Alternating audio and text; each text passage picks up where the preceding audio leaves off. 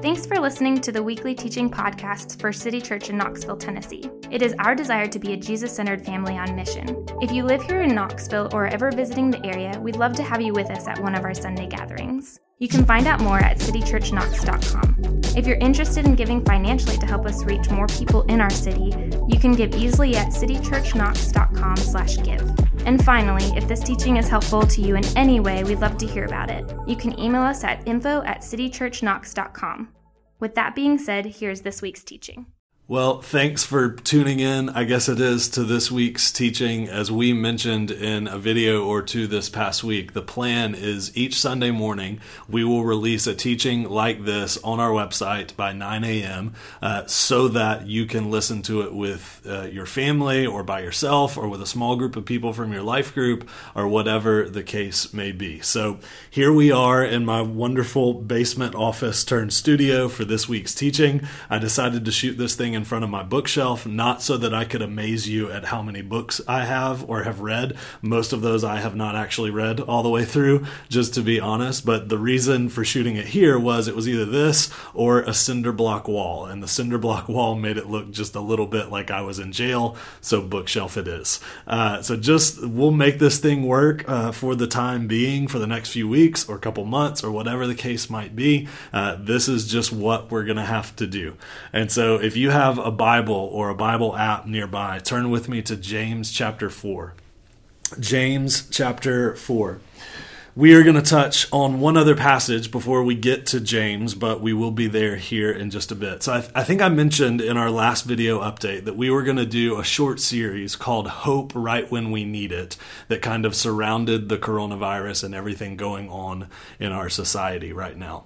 And while we are still going to talk about all of those things and about hope specifically, the more I prayed through it and sort of processed through it, and, and specifically the more I talked to you guys about about it, uh, the more I felt like we should actually take a slightly different direction for the next few weeks than we had previously planned on. So I think there are actually a few different ways that people are responding out there to both the coronavirus and the interruptions to life that the coronavirus is forcing us to make.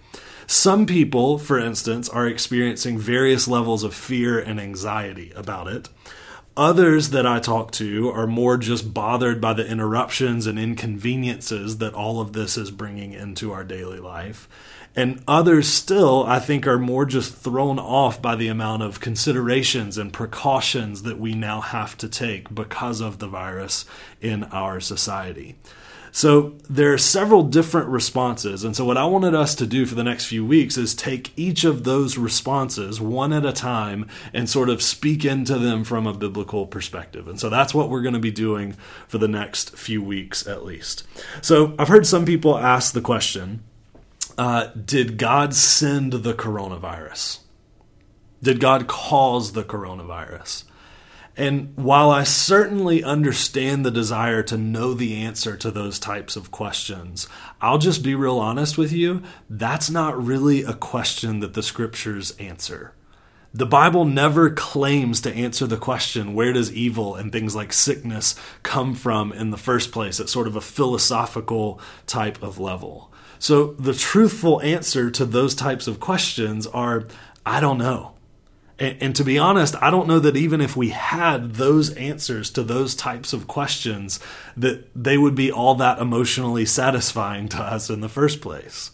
In other words, I don't know that it would make evil and suffering and sickness any more bearable at a practical level to know why they exist in the first place.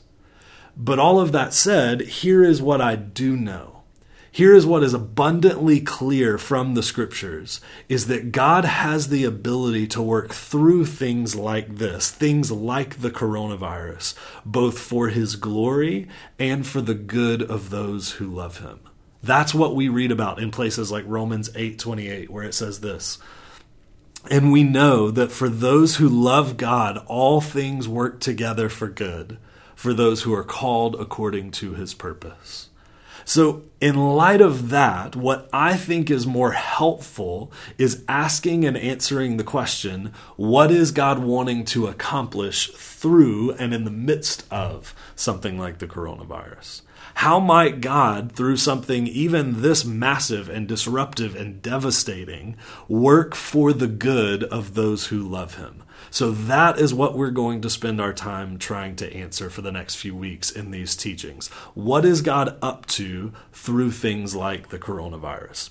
And today, I want us to talk specifically about what God might be trying to accomplish through the helplessness and fear and anxiety that all of this triggers in a lot of us. And so that's why I want us to look at James chapter four. So let's read this thing all the way through, verses thirteen through sixteen, and then we'll sort of unpack it for the next little bit. James four, starting in verse thirteen.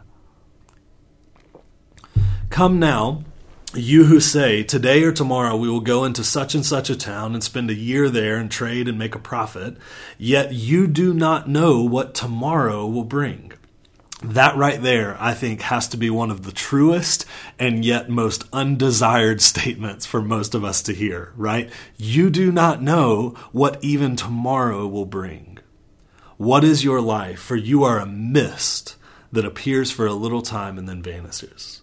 Instead, you ought to say, if the Lord wills, we will live and do this or that. As it is, you boast in your arrogance. All such boasting is evil.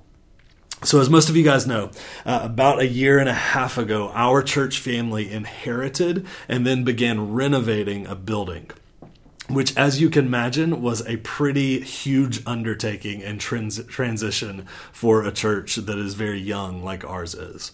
And what's crazy is that just about a year and a half before that whole process was actually when we began meeting weekly for the very first time as a church. That was also a pretty big transition for us. And so once we finished the renovations, the end of this past year, we as your pastors began thinking to ourselves and, and even saying to a lot of you guys, uh, finally, two thousand twenty will be the year of no massive changes or transitions or interruptions for our church. This year, the year twenty twenty, should just be a normal, run-of-the-mill, uneventful year for us as a church family. Cue the coronavirus pandemic of twenty twenty, that not only has a huge impact on us being able to gather on Sundays, but is also having a massive impact on how we gather and stay connected to each other in our life groups too. It has disrupted how we go about doing most everything in our church at a practical level. So, so much for the year of no transition, right? So that is an example, I think, of we as your pastors learning the hard way what James is trying to teach all of us in this passage that we just read. What James is saying is that we should be careful not to say, oh, I know what's going to happen tomorrow. I know what's going to happen next year. I know what my plans are. I know what I'm going to do and not do. I'm in control of all of those things.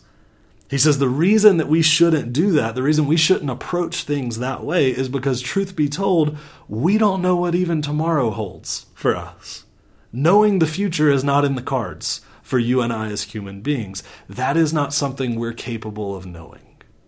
So in light of that, James says, we should instead say, if the Lord wills, here are our plans for the future. Now, just real quickly, I don't think that this is meant to be like a legalistic thing for us as followers of Jesus.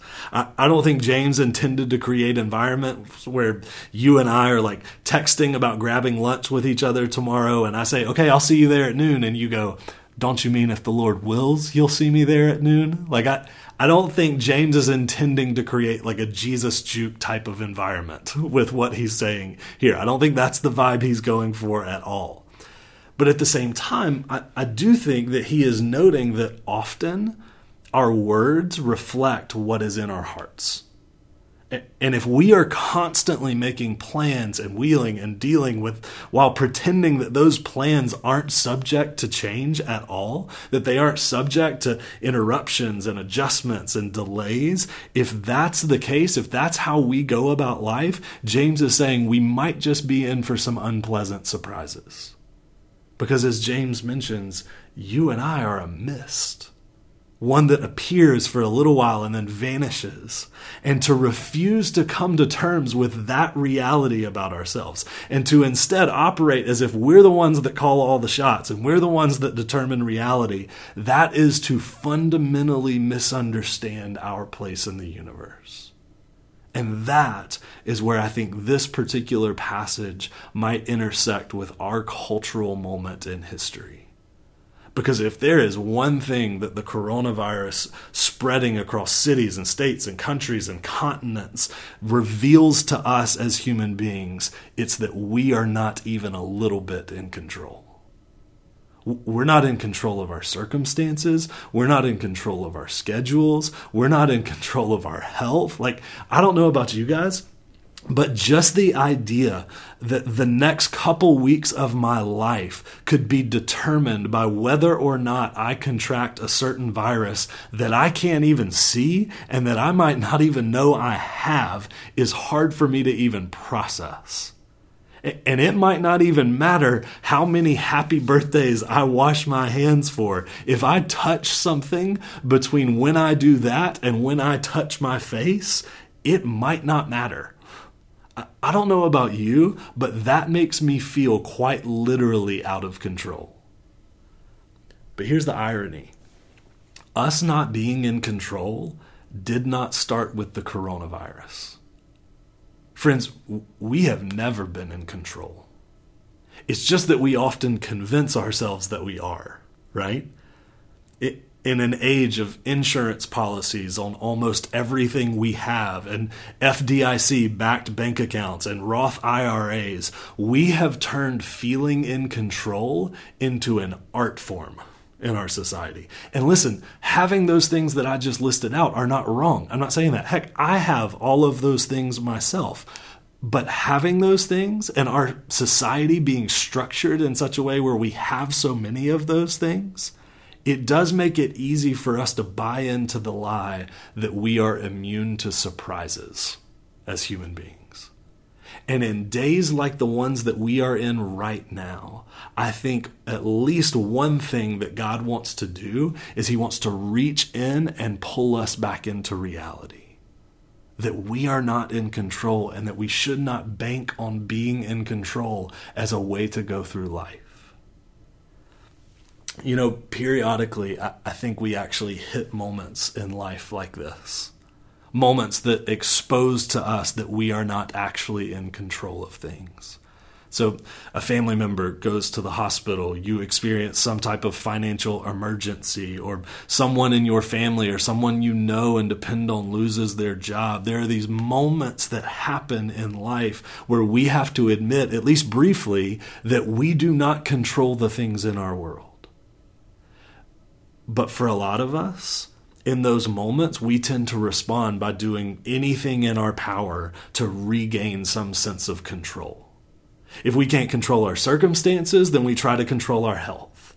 If we can't control our health, then we try to control our money. If we can't control our money, then we try to control our kids and our kids' behavior, and so on and so forth. Not being in control is a crazy difficult lesson to learn, and sometimes we war against it with everything in us.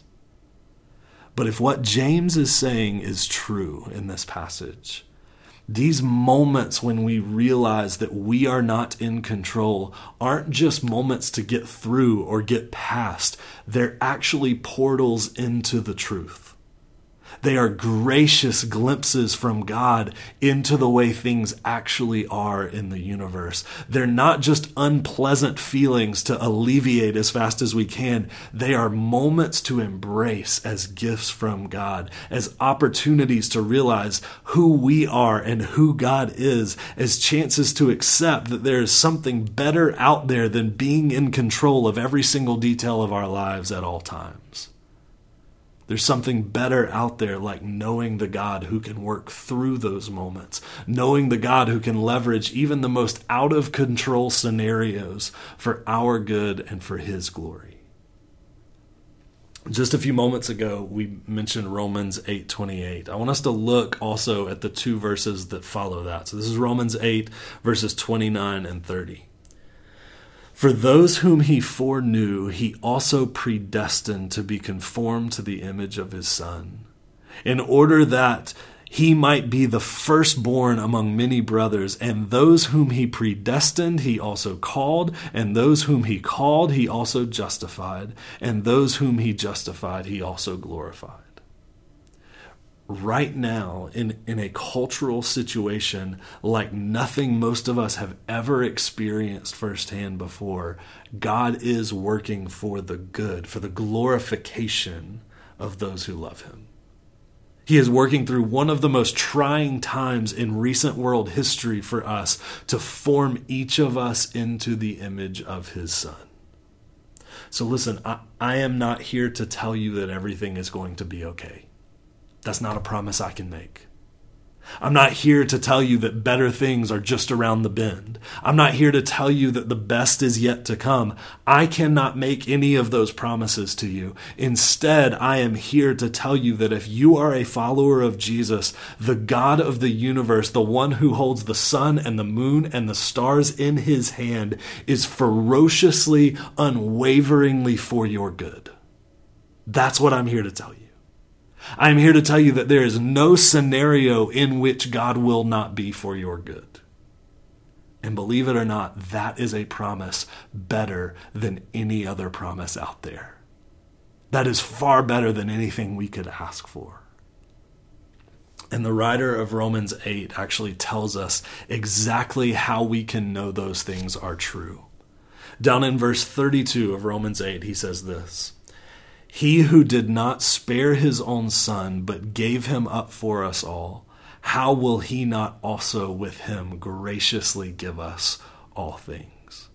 If God the Father did not even withhold his own Son for you and for me, don't we think he can be trusted with everything else?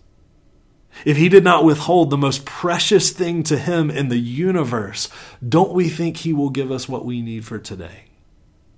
As we try to say often around City Church, we do not look to our circumstances to know whether or not God loves us or cares for us. If we want to know if God loves us or cares for us, we look to the cross. And there we see God saying, "Here is my Son, my very flesh and blood offered up on the cross for you. Look to that and know once and for all I can be trusted with the rest of it." As the great hymn says, "Turn your eyes upon Jesus, look full in his wonderful face, and the things of earth will grow strangely dim in the light of his glory and grace." So the question for each of us in the room, in, in this season and in all seasons of life, the question is, how are you planning to let God form you into the image of his Son? That's the million dollar question. And we're going to get into some specifics on what that might look like next Sunday. But suffice it to say, I would hate for you to miss it. I would hate for you to miss what God might want to accomplish through a season like this. I would hate for you to miss what God might be doing. I would hate for you to be so focused on when this thing is going to get better and when this thing is going to be over that you completely miss God's purposes for you in the midst of it. So let me just ask you, are you willing to let God do what he does? And that's form each and every one of us who know him into the image of his Son, Jesus. That's the question that all of us have to answer. And if we can get there, if we can say yes to that, if we can say, yes, I'm ready for God to do whatever it is he wants to do to form me into the image of Jesus, if we can say yes to that question, we might just come out the other side of this thing better off than we were before. More mature than we were before, more filled with the Spirit than we were before, and more like Jesus than we were before. God can do any and all of that, even in days like these. So let me pray for us. Um, Father, uh, man, we just admit that um, we are missed. God, we're here one moment, and the next moment we're gone. And so, God, I...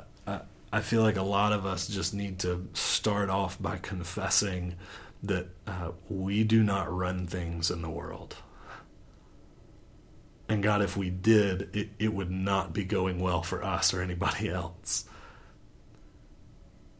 God, we would not be good at running things around us. And, and so, God, maybe we should just start by saying, uh, we want to let you run the world. We want to assume that you know what's best. And, and God, we want to honor you by following your lead. And so uh, in the coming days when uh, no doubt um, we'll be put in odd scenarios that we've never been in before, when we're forced to make adjustments to our life and our plans that we never anticipated having to make,